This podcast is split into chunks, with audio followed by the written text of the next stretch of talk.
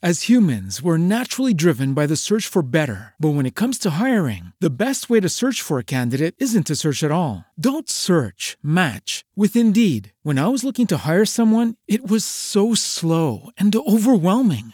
I wish I had used Indeed. If you need to hire, you need Indeed. Indeed is your matching and hiring platform with over 350 million global monthly visitors, according to Indeed data, and a matching engine that helps you find quality candidates fast. Ditch the busy work. Use Indeed for scheduling, screening, and messaging so you can connect with candidates faster. And Indeed doesn't just help you hire faster. 93% of employers agree Indeed delivers the highest quality matches compared to other job sites, according to a recent Indeed survey. And listeners of this show will get a $75 sponsored job credit to get your jobs more visibility at Indeed.com slash podcast. That's Indeed.com slash podcast. Terms and conditions apply. Every day, we rise, challenging ourselves to work for what we believe in. At U.S. Border Patrol, protecting our borders is more than a job, it's a calling. Agents answer the call, working together to keep our country and communities safe. If you're ready for a new mission, join U.S. Border Patrol and go beyond. Learn more at cbp.gov/careers.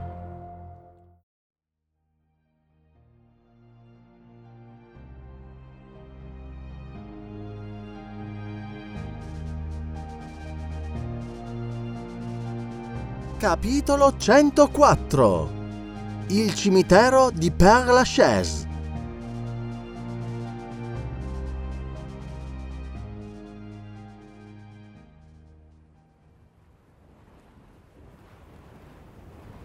Il signor di Beauville aveva di fatto incontrato il convoglio funebre che conduceva Valentina all'ultima sua dimora. Il cielo era cupo e nuvoloso. Un vento ancora tiepido, ma già mortale per le foglie ingiallite, le staccava dai rami, a poco a poco spogliati, e le faceva volare sulla folla immensa che ingombrava i boulevard. Il signor Villefort, puro parigino, considerava il cimitero del Père Lachaise come il solo degno di ricevere le spoglie mortali di una famiglia parigina. Gli altri gli sembravano cimiteri di campagna, appartamenti ammobiliati per la morte. Soltanto al Père Lachaise un trapassato del buon ceto poteva essere alloggiato come in una casa propria. Come abbiamo visto, aveva comprato l'area sulla quale si innalzava il monumento popolato così rapidamente da tutti i morti della sua prima famiglia. Si leggeva sul frontone del mausoleo famiglia di Saint-Mérin e Villefort, perché tale era stata l'ultima volontà di Renata, madre di Valentina.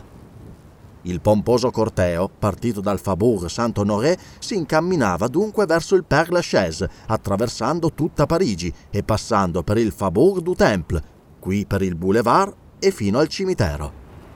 Più di 50 carrozze signorili seguivano 20 carrozze da lutto e dietro le 50 carrozze più di 500 persone ancora camminavano a piedi.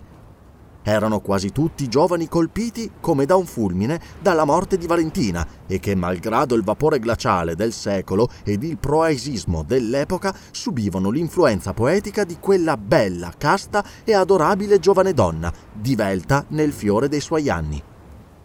All'uscire da Parigi si vide arrivare rapidamente una carrozza trascinata da quattro cavalli che d'improvviso si fermarono, irrigidendo i loro nervosi garetti, come fossero state molle d'acciaio era il signor di Montecristo. Il conte scese di carrozza e venne a confondersi fra la folla che camminava a piedi dietro al carro funebre. Chateaurenaud lo vide e scese subito dal suo carrozzino e venne ad unirsi a lui. Bouchamp ugualmente lasciò il calesse nel quale si trovava. Il conte guardava attentamente tra la folla, cercava evidentemente qualcuno. Infine non poté più contenersi. Dov'è Morrel? Qualcuno di voi signori sa dove sia? Ci siamo fatti tale domanda tutti quanti sin dalla casa, ma nessuno di noi lo ha visto, conte. Questo disse Chateaurenaud, e il conte tacque, ma continuò a guardare intorno a sé. Intanto si arrivò al cimitero.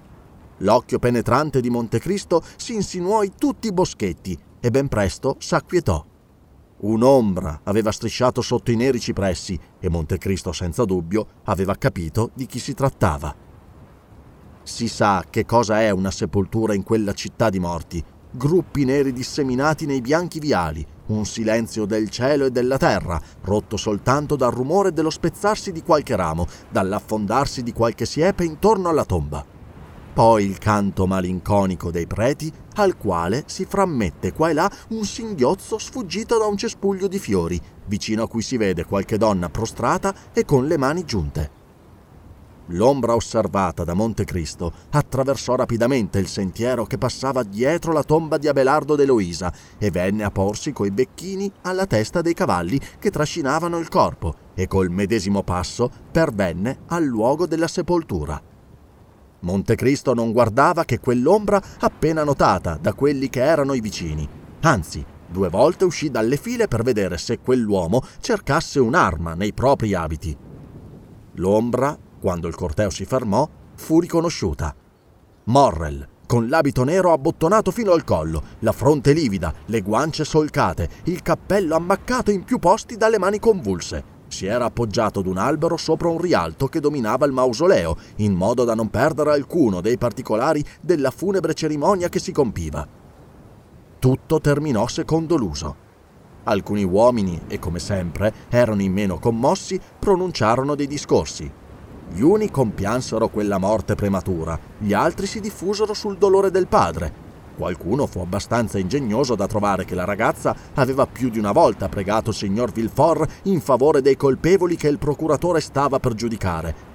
E infine si terminarono le metafore fiorite ai periodi dolorosi, commentando in tutti i modi le sentenze di Malherbe e di Duperier.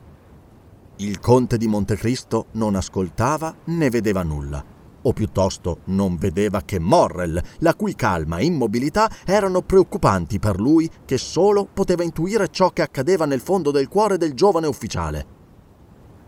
Osserva, osserva, Debré, eccola Morrel! Dove diavolo si è andato a cacciare? disse Bouchamp a Debré. Come pallido, disse Chateaurenaud fremendo. Avrà freddo, replicò Debré. No, credo che sia commosso. Massimiliano è sensibilissimo, disse Chateaurenaud. Beh, conosceva appena Valentina Villefort, l'avete detto voi stesso. È vero, però ricordo che al ballo della signora Monserf ha ballato tre volte con lei. Sapete, conte, a quel ballo dove voi produceste così grande effetto? No, io non lo so rispose Montecristo, senza sapere a che cosa rispondeva e né a chi. Tanto era occupato a sorvegliare Morrel, le cui guance si animavano come accade a quelli che comprimono la loro disperazione. I discorsi sono finiti.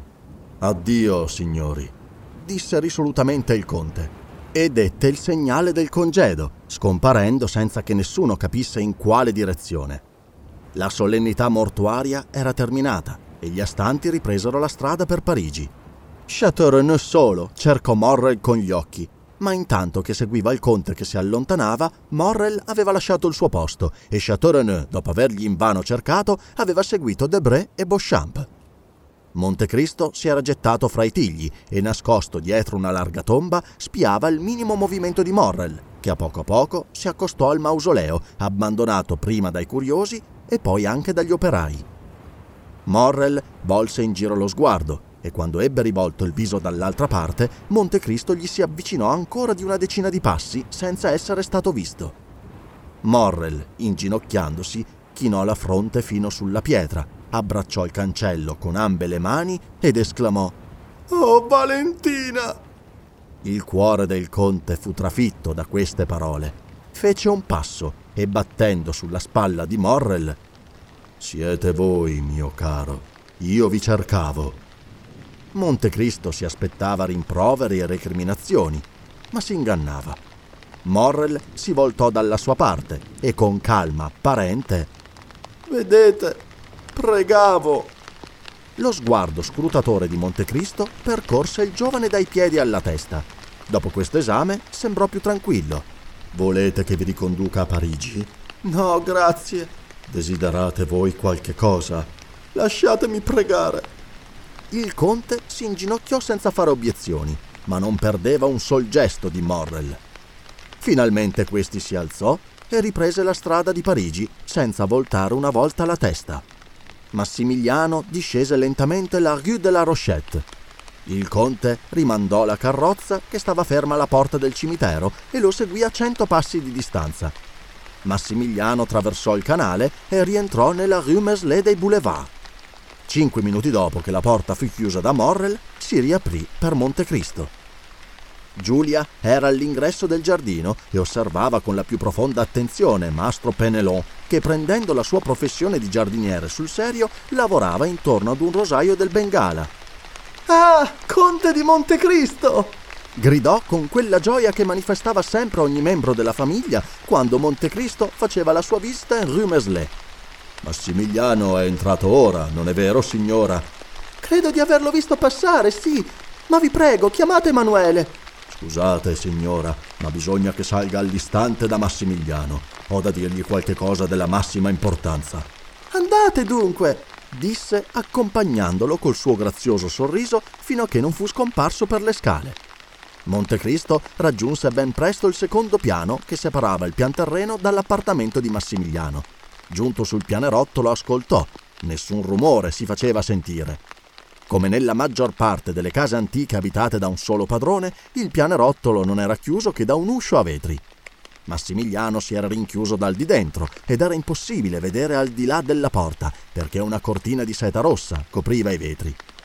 L'ansietà del conte di Montecristo si manifestò con un vivo rossore, sintomo di emozione straordinaria in quest'uomo veramente impassibile. Mm, che fare? Suonare? Oh no, Spesso il rumore di un campanello, di una visita, accelera la decisione di quelli che si trovano nello stato in cui deve essere ora Massimiliano.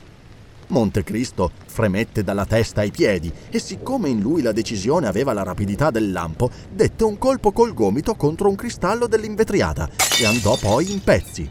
Quindi sollevò la cortina e vide Morrel davanti ad uno scrittoio con una penna in mano che aveva fatto un balzo dalla sedia al rumore del cristallo rotto.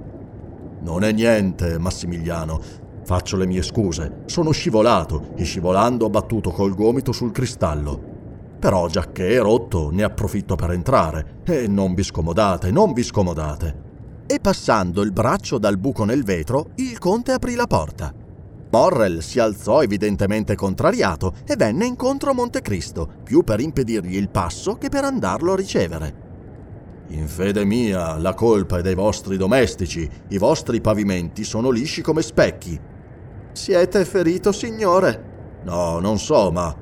Ma che stavate dunque facendo? Scrivevate? Io? Avete le dita macchiate d'inchiostro. Oh, sì, è vero. Mi accade qualche volta, quantunque sia un soldato. Montecristo fece qualche passo nella stanza e Massimiliano fu costretto a lasciarlo passare, ma lo seguì. Scrivevate? Ho già avuto l'onore di dirvi di sì. Le vostre pistole di fianco al calamaio, Massimiliano. Parto per un viaggio. Amico mio, disse Montecristo con voce piena di infinita dolcezza. Signore? Amico mio, mio caro Massimiliano, non prendete decisioni estreme, ve ne supplico. Io ho decisioni estreme? Che cosa trovate di estremo in un viaggio? Massimiliano, deponiamo la maschera. Voi non mi ingannate con questa calma forzata più di quello che io inganni voi con la mia frivola sollecitudine. Voi capirete bene, non è vero, che per aver fatto ciò che ho fatto, per aver rotto un vetro, violato il segreto della camera di un amico, voi capirete bene, dicevo, che per aver fatto tutto ciò che ho fatto bisogna avessi una reale inquietudine, o piuttosto una terribile convinzione. Morrel, io lo so, voi volevate uccidervi. Ma da dove vi vengono queste idee, signor Conte? Vi dico che volevate uccidervi, ed eccovene la prova. E avvicinatosi allo scrittoio, sollevò il foglio bianco che il giovane aveva gettato sulla lettera incominciata e prese la lettera. Morrel si lanciò per levargliela di mano, ma Montecristo, prevedendo l'atto, lo prevenne, afferrando Massimiliano per un braccio e fermandolo. Vedete bene che volevate uccidervi, Morrel. È scritto qui. E allora? Quando ciò fosse, quando avessi deciso di volgere contro di me la canna di quella pistola, chi me lo impedirà? Quando io dirò tutte le mie speranze sono rovinate, il mio cuore è spezzato, la mia vita è estinta, non vi è più che lutto e disgusto intorno a me, la terra è divenuta cenere e ogni voce umana mi dilania. Quando dirò è pietà lasciarmi morire, perché se non mi lasciate morire perderò la ragione, io diventerò pazzo. Orsù, rispondete, signore. Quando vi dirò così, quando si vedrà che ve lo dico con le angosce e le lacrime del cuore, mi si risponderà forse avete torto? Mi si impedirà di non essere più infelice? Dite, signore, dite, avrete voi coresto coraggio? Sì, sì, Morrel, io sì. Voi? Voi che mi avete ingannato con un'assurda speranza, che mi avete trattenuto, cullato, addormentato con vane promesse, mentre avrei potuto con qualche estrema risoluzione salvarla o almeno vederla morire fra le mie braccia. Voi che affettate tutte le risorse dell'intelligenza, tutte le potenze della materia e che rappresentate o almeno ostentate di rappresentare sulla terra la parte della provvidenza e che non avete neppure il potere di dare un controveleno ad una ragazza avvelenata. Ah, in verità, signore, mi fareste pietà se non mi faceste orrore. Morrel! Sì, voi mi avete detto di deporre la maschera. Ebbene, siate soddisfatto, io la depongo. Sì, quando voi mi avete seguito al cimitero, io vi ho ancora risposto, perché il mio cuore è buono. Quando siete entrato qui, vi ho lasciato venire. Ma poiché adesso abusate, venite a imporvi fin dentro alla mia camera, ove mi ero ritirato come entro una tomba, perché mi recate una nuova tortura mentre io credevo di averle tutte provate? Conte di Montecristo, mio preteso benefattore, Conte di Montecristo, Salvatore universale, voi siate soddisfatto, perché voi vedrete morire il vostro amico! E Morrel, col sorriso della follia sulle labbra, si slanciò una seconda volta verso le pistole. Montecristo, pallido come uno spettro, ma con l'occhio abbagliante di luce, stese le mani sulle armi e disse all'insensato Ed io vi ripeto, Massimiliano, che non vi ucciderete. Impeditemelo dunque! Sì, io ve lo impedirò. Ma chi siete dunque alla fine per arrogarvi questo tirannico diritto sopra le creature viventi e pensanti? Chi sono io? Ascoltate, io sono il solo uomo al mondo che abbia il diritto di dirvi io non voglio che oggi muoia il figlio del vecchio Morrel. E Montecristo, maestoso, trasfigurato, sublime, si avanzò con le due braccia in croce verso il giovane, che palpitante suo malgrado arretrò di un passo. Per, per, perché parlate di mio padre? Perché frammettete il ricordo di lui a ciò che mi accade? Perché io salvai la vita a tuo padre un giorno che egli voleva uccidersi, come oggi lo vuoi tu, perché io mandai la borsa alla tua giovane sorella e il faraone al vecchio Morrel. Perché io. What if you could have a career where the opportunities are as vast as our nation, where it's not about mission statements, but a shared mission? At U.S. Customs and Border Protection, we go beyond to protect more than borders, from ship to shore, air to ground cities to local communities, CBP agents and officers are keeping people safe. Join U.S. Customs and Border Protection and go beyond for something far greater than yourself.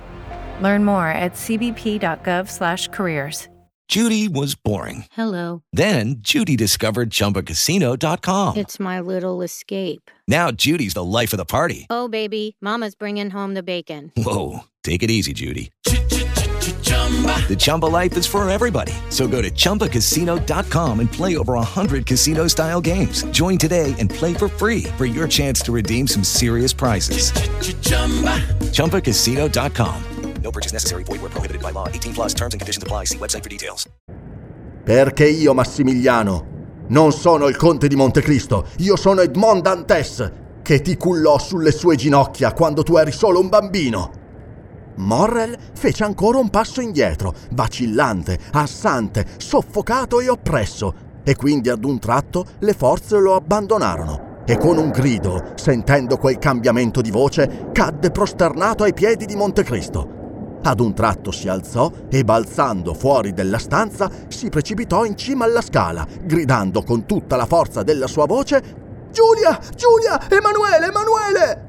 Montecristo corse per trattenerlo, ma Massimiliano si sarebbe piuttosto fatto uccidere che lasciare la maniglia della porta. Alle grida di Massimiliano, Giulia, Emanuele ed alcuni domestici accorsero spaventati. Morrel li prese per le mani e, riaprendo la porta, gridò con voce soffocata dai singulti: Ecco il Salvatore! Ecco il benefattore di nostro padre! Ecco! Stava per dire: Ecco Edmond Dantes ma il conte lo fermò afferrandogli il braccio. Giulia afferrò la mano del conte. Emanuele lo abbracciò. Morrel cadde per la seconda volta alle sue ginocchia, prostrandosi a terra. Allora quell'uomo di bronzo che noi conosciamo sentì il cuore dilatarsi nel petto e salirgli agli occhi un fuoco divoratore. Chinò la testa e pianse. In quella stanza non si videro per alcuni istanti che lacrime, non si udirono che gemiti. Giulia, appena rimessa dalla profonda emozione provata, balzò fuori dalla camera, discese un piano, corse alla sala con gioia ineffabile e sollevò la campana di cristallo che ricopriva la borsa datale dall'incognito nella casa dei viali di Meian, mentre Emanuele, con voce commossa, diceva al conte: Oh signore! Signor Conte, perché sentendoci parlare così spesso del nostro ignoto benefattore, vedendoci ricordare la sua memoria con tanta riconoscenza ed adorazione, perché avete aspettato fino ad oggi per farvi conoscere? Oh, foste ben crudele verso di noi e oserei dire, signor Conte, verso voi stesso. Ascoltate, amico mio, posso chiamarvi così, poiché senza che voi lo pensiate, siete amico mio da undici anni. È stato necessario svelare questo segreto in conseguenza di un grande avvenimento che dovete ignorare. Dio mi è testimonio che avrei desiderato tenerlo nascosto nel fondo del cuore per tutto il resto della mia vita. Ma vostro fratello Massimiliano me lo ha strappato con violenze di cui adesso sono sicuro è molto dolente. Quindi, vedendo Massimiliano che si era gettato in un angolo contro un sofà, restando però sempre in ginocchio, Emanuele, vegliate su di lui, soggiunse a bassa voce Montecristo. Perché? Non posso dirvi di più, Emanuele, ma vi prego, vegliate su di lui. Emanuele girò per la camera uno sguardo e scoperse le pistole di Morrel. I suoi occhi si fissarono spaventati sopra quelle armi e le indicò a Montecristo, levando lentamente una mano per indicarle. Montecristo chinò la testa. Emanuele fece un passo verso le pistole. Lasciate, disse il conte. Quindi andando da Morrel lo prese per la mano. I moti tumultuosi che avevano per un momento scosso il cuore del giovane avevano ceduto ad uno stupore profondo. Giulia risalì, tenendo in mano la borsa di seta, e due lacrime brillanti e giulive le brillavano sulle guance, come due gocce di mattutina rugiada. Ecco la reliquia! Non crediate che mi sia meno cara da che mi è stato rivelato il Salvatore! Figlia mia, mia cara Giulia, permettetemi di riprendere questa borsa ora che mi conoscete. Non voglio essere ricordato alla vostra memoria che dall'affezione che vi prego d'accordarmi. No, No, no, ve ne supplico, perché un giorno voi potreste lasciarci, perché un giorno disgraziatamente ci lascerete, non è vero? Avete indovinato, signora. Fra otto giorni avrò lasciato questa città, ove vivevano felici tante persone che avevano meritata la vendetta celeste, mentre mio padre moriva di fame e di dolore. Annunziando la sua partenza vicina, Montecristo teneva gli occhi fissi su Morrel e notò che le parole avrò lasciata questa città non erano riuscite a togliere Morrel dal suo letargo. Comprese allora che bisognava sostenere un'ultima lotta col dolore del suo amico e prendendo le mani di Giulia e di Emanuele, che riunì stringendole fra le sue, disse loro con la dolce autorità di un padre, Miei buoni amici, vi prego adesso di lasciarmi solo con Massimiliano.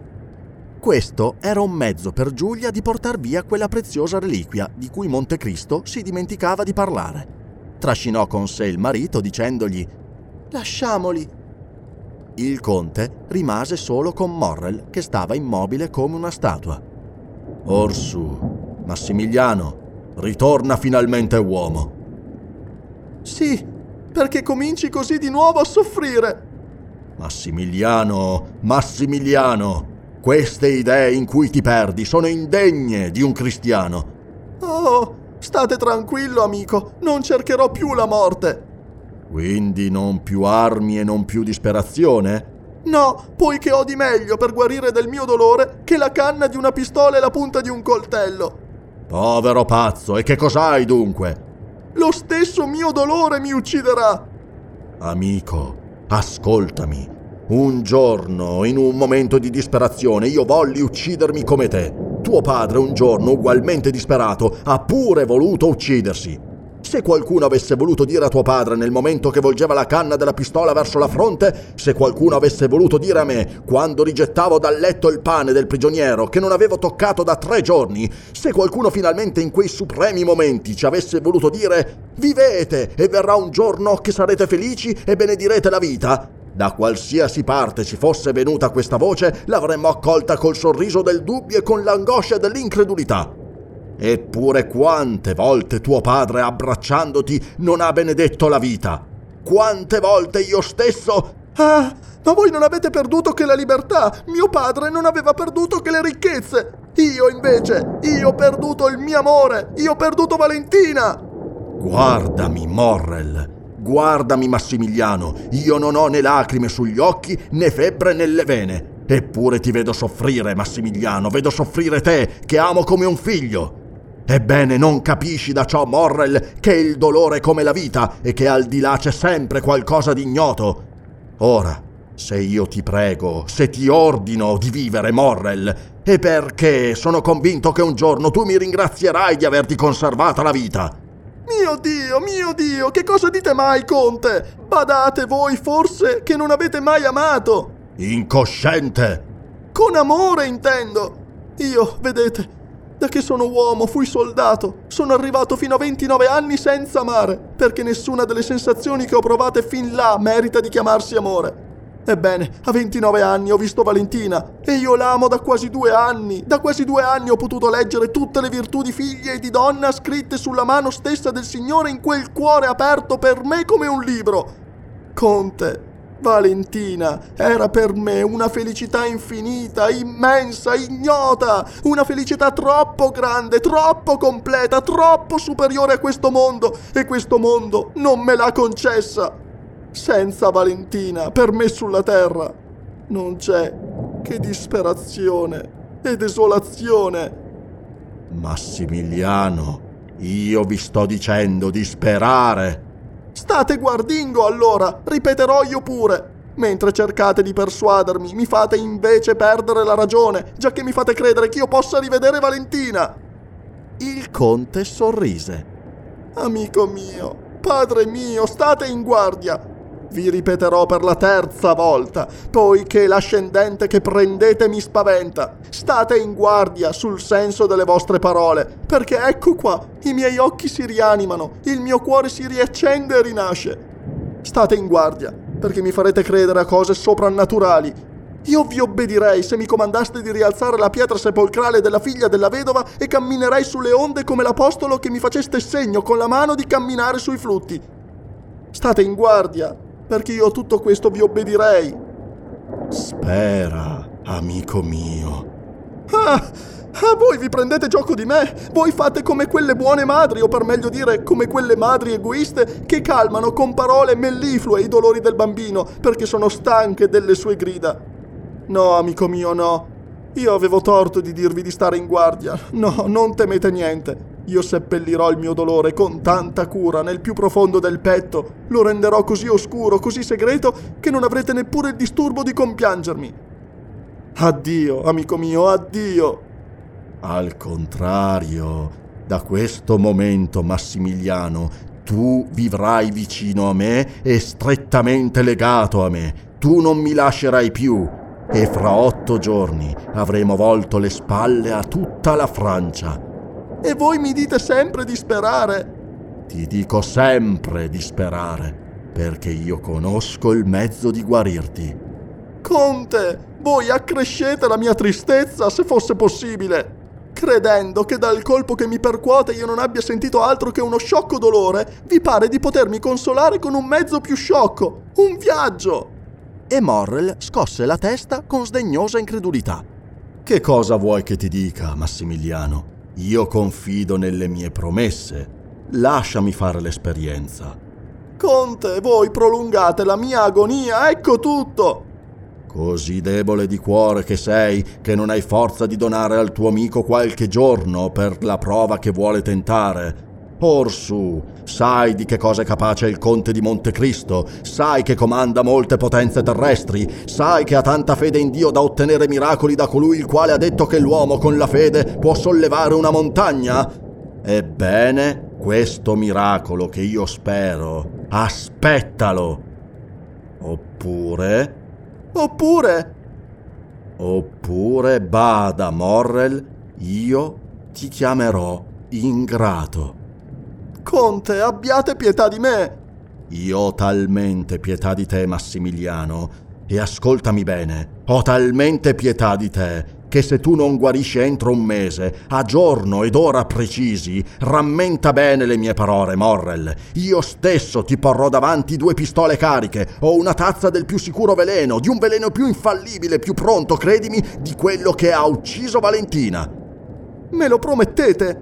Sì, perché io pure sono un uomo, io pure ho sofferto per amore, io pure, come ti ho detto, volli morire. E spesso, anche dopo che l'orrore si fu allontanato da me, io pure ho pensato alle delizie del sonno eterno. Dunque mi promettete ciò con sicurezza, Conte? Non solo te lo prometto, ma te lo giuro, disse Montecristo tendendo la mano. Fra un mese, sul vostro onore, se non sarò consolato, mi lascerete libero della mia vita e qualunque cosa io faccia non mi chiamerete ingrato? Fra un mese, in questo stesso giorno, Massimiliano, noi oggi siamo al 5 di settembre e oggi sono dieci anni che salvai tuo padre che voleva morire, io vi giuro che fra un mese farò tutto questo. Morrel afferrò le mani del conte e le baciò. Il conte lo lasciò fare, come se avesse conosciuto che questo gli era un atto dovuto. Dunque, mi prometti di aspettare fino a quell'ora e di vivere? Oh sì, ve lo giuro. Montecristo strinse il giovane al cuore e ve lo tenne lungamente. Ed ora, da questo momento, tu verrai ad abitare con me. Occuperai l'appartamento di Heidi e mia figlia almeno sarà sostituita da mio figlio. Heidi? Che cosa dunque è avvenuto di Heidi? È partita questa notte. Per lasciarvi? Per aspettarmi. Tienti dunque pronto a venirmi a raggiungere agli Champs-Élysées e fammi uscire di qui senza che nessuno mi veda. Massimiliano abbassò la testa e obbedì come un bambino.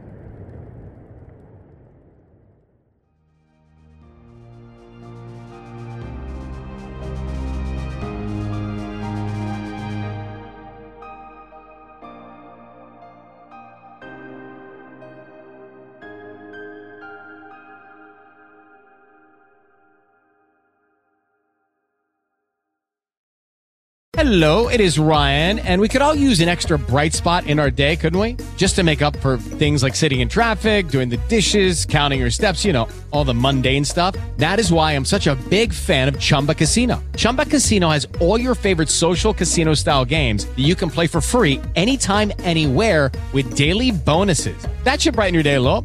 Actually, a lot. So sign up now at chumbacasino.com. That's chumbacasino.com. No purchase necessary. VGW Group. Void were prohibited by law. See terms and conditions. 18 plus. Step into the world of power, loyalty, and luck. I'm gonna make him an offer he can't refuse. With family, cannolis, and spins mean everything. Now, you wanna get mixed up in the family business. Introducing The Godfather at chumbacasino.com. Test your luck in the shadowy world of The Godfather slot. Someday, I will call upon you to do a service for me. Play The Godfather now at chumbacasino.com. Welcome to the family. VGW Group. No purchase necessary. Void where prohibited by law. See terms and conditions. 18 plus.